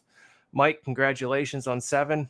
T Bob's eight. Carrie All is in ninth, and like we mentioned, KBM uh, rounds out our top ten lots of lots of fun this week, and uh, don't forget to get your picks in for this Sunday. That's right. I need to do an update. Make sure I get on the right app. I'm doing both apps now to try to make sure I got this covered. Well, that's always a safe bet. I'm, I don't, I don't, I'm not privy to the other to the other app. That one I think is just uh, just for United States people only. So it, it's something NASCAR was pushing, uh, but you can apparently win money with it, and uh, I'm trying to win money. So yeah, and that's that's why it's not open to outside of the states is because money's involved. Okay, let's jump to results. Let's finish up Michigan Friday Open. David P21. I think it was top split, and you said you were slow. Yeah, I made an adjustment and pre-race, just trying to make it a little better, and yeah, it was just slow. A couple, um, and at the end, I tried. I put too much tape on at the very end and that cost me a couple of spots because I had to back off with the overheating on like a five lap run. Okay, I ran. I got P15. I had actually a solid top 10 going until a former teammate actually ran out of talent and took out the entire pack, including me, but still was able to get 15th out of it. Tony Rochette, uh, car got damaged from a door bang. Nothing to write home about. Um, and then we'll jump to Sunday Open. Uh, David, you got the P9. Yeah, I did a little bit better this time around. Uh, top split again. Um, I made some better adjustments. I went I went too tight the, the week the night before or the two nights before, so I loosened I loosened it up like crazy. Um, I got taken out early by somebody who took us three wide and couldn't hold his line. Took me out. Um, but then I, I managed to stay on the lead lap, and I found something about the other damage model that I wasn't going to say anything about, but now that they kind of cut it, uh, it seemed like if you go ahead and go in and fix some of the damage, you lose a lot of the critic or you lose a lot of the critical part of the damage. Because once I fixed some of the damage, I was able to hang on to the back, and then after a few cautions, I got it all fixed and was right back, right up, back up towards the end, and capitalized on the, um, some really bad carnage at the end. All right get some uh, iRating there. Go with it. And this week uh, we move on to Sonoma. Man, not my favorite, but I gotta get a start to get some points since we're running for points. And so uh, Wednesday Open, uh, I'll go first. I got P17. I actually was running top 10 for like 10 laps at the beginning before I kind of faded. Uh, but I was in trouble before this race started. I got a few. I showed up a few minutes early. I was trying to get some laps in, and I was wrecking everywhere. Wait a second. You showed up ten minutes early. It's like a was record. it ten minutes? But it's like a record. How many laps is that? That's three laps at Sonoma. But anyway, uh, I was in trouble. But somehow, when the race started, I was able to keep it on the track and. Uh, just go slow and get my way around there, and I'll take that P17 for Sonoma. I am one and done and uh, glad to have my points for the week and to move on. Greg Hecktus was in my split. He got pole position by a lot. I mean, how fast was he, David? Do you remember? It was like four tenths more than everybody else. Yeah, he had everybody cleared by at least half a second. I thought. Yeah, half a second, I think, on the field. And so I was telling Greg right at the beginning, look, dude, you just need to gap them at the beginning so you're uh, out of the trouble, you know, away from them, and just take it easy. And that's what he did. And uh, Greg uh, got the win. Congratulations on the NIS win. Uh, he was confident, man. I mean, he woke up that morning saying, "Hey, I'm going to win today, guys," and he was right. And he called it, and he did it. Well, Greg is is our best driver on a road course in a stock car. Yeah, I told him to keep keep going and farm it, man. We we scratch our heads because uh, he's so much faster at Sonoma or, or Watkins Glen, but uh, we go to Le Mans and jump jump in either the Ferrari or the or the Porsche LMP, and it and the roles flip. I, I guess I just had a lot more track time in those cars. And I did okay in my race as well. I got P14 top split, clean race. Most of the screwballs stayed home, and at Sonoma, everybody really is just doing their best to not mess up themselves. So you don't really have to fight with cautions or people who get get a late race caution and think, "Oh, all right, now I can steal some positions." Right. You just got to keep it on track. And then you ran earlier today, P8. Mm-hmm. Um, the strength it was top split again, but there was only two splits. I think strength field was a little lower. Uh, I was actually car number nine, and and got in an incident this time. Actually, uh, somebody pushed me into somebody else. I survived it, got back on the track, and was able to uh, climb back up to P8. Okay. Uh, other official Tom Dryling, got a P12 and Road to Pro. I think the rest of us are pretty much done with that. Him and Phil or uh, Phil Gary still running that, but Tom got a P12. He said, "Well, at least I know that too many uh, penalties is a drive-through and it works." That was the only positive from that one. He said. Both he and I also ran at Le Mans this weekend in the uh, Pacific Majors. He runs in the European division. He had a P12 in class. He ran the HPD. He could have had another spot, but he made a mistake and missed the start. Um, thought he had. He basically made it. He pulled a Mike. He, he was late for the race. There you go. And I uh, I had my best finish ever in in a league race. Even though even though I won the uh, Coke 600, that was second pro split, so second out of four splits. Uh, this time I was I made the top split, qualified I was excited with how well I qualified because I qualified fourth, and I finished P two overall.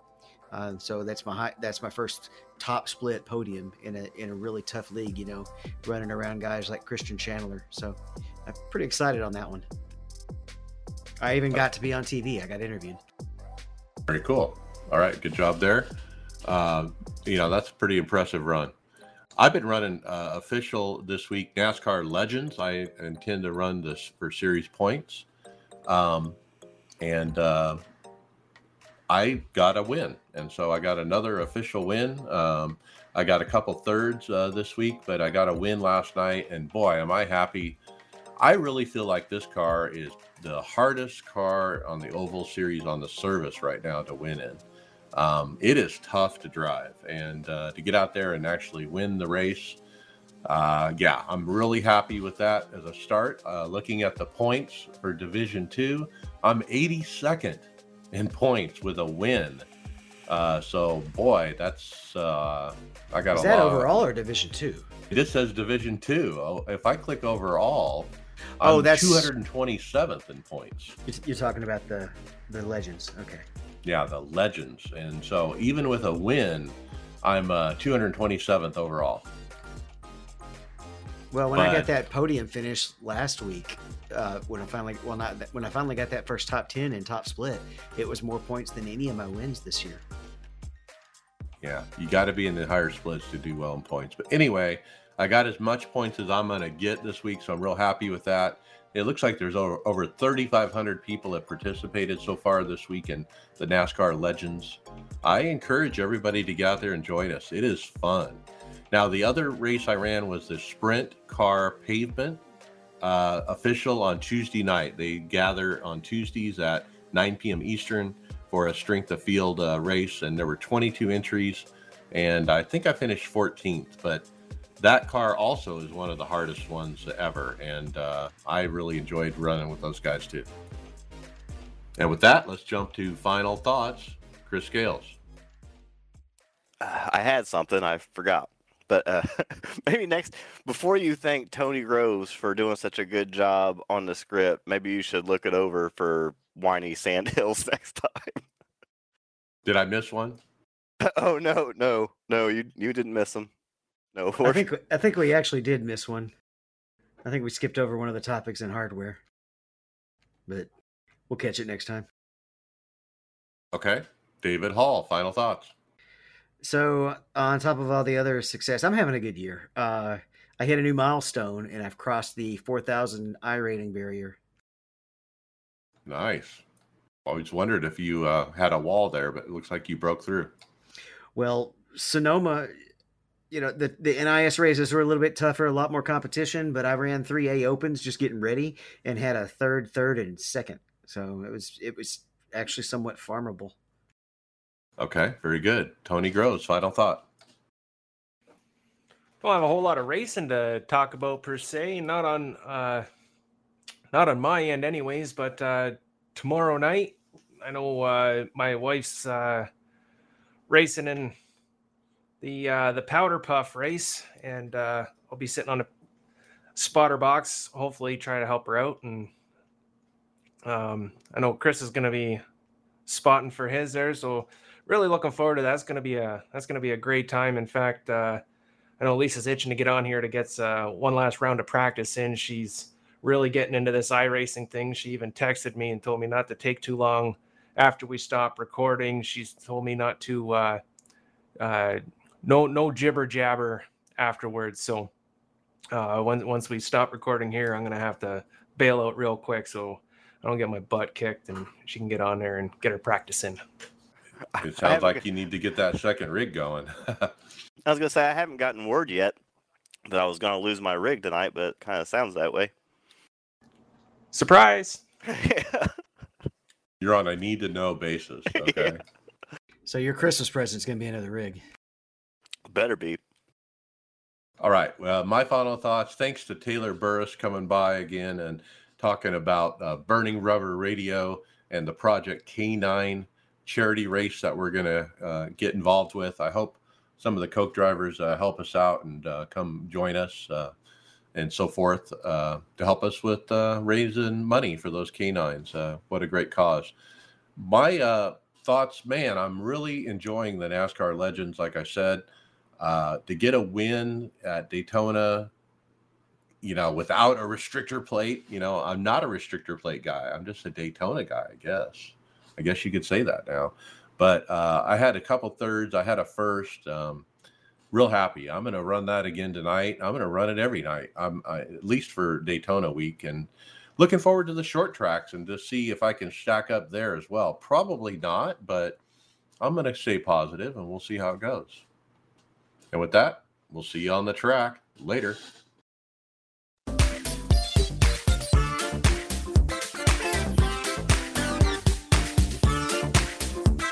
Thank you for listening to the iRacers Lounge podcast. Make sure to go subscribe to us on iTunes, SoundCloud, or Google Play, Facebook, and Twitter. See you on the track.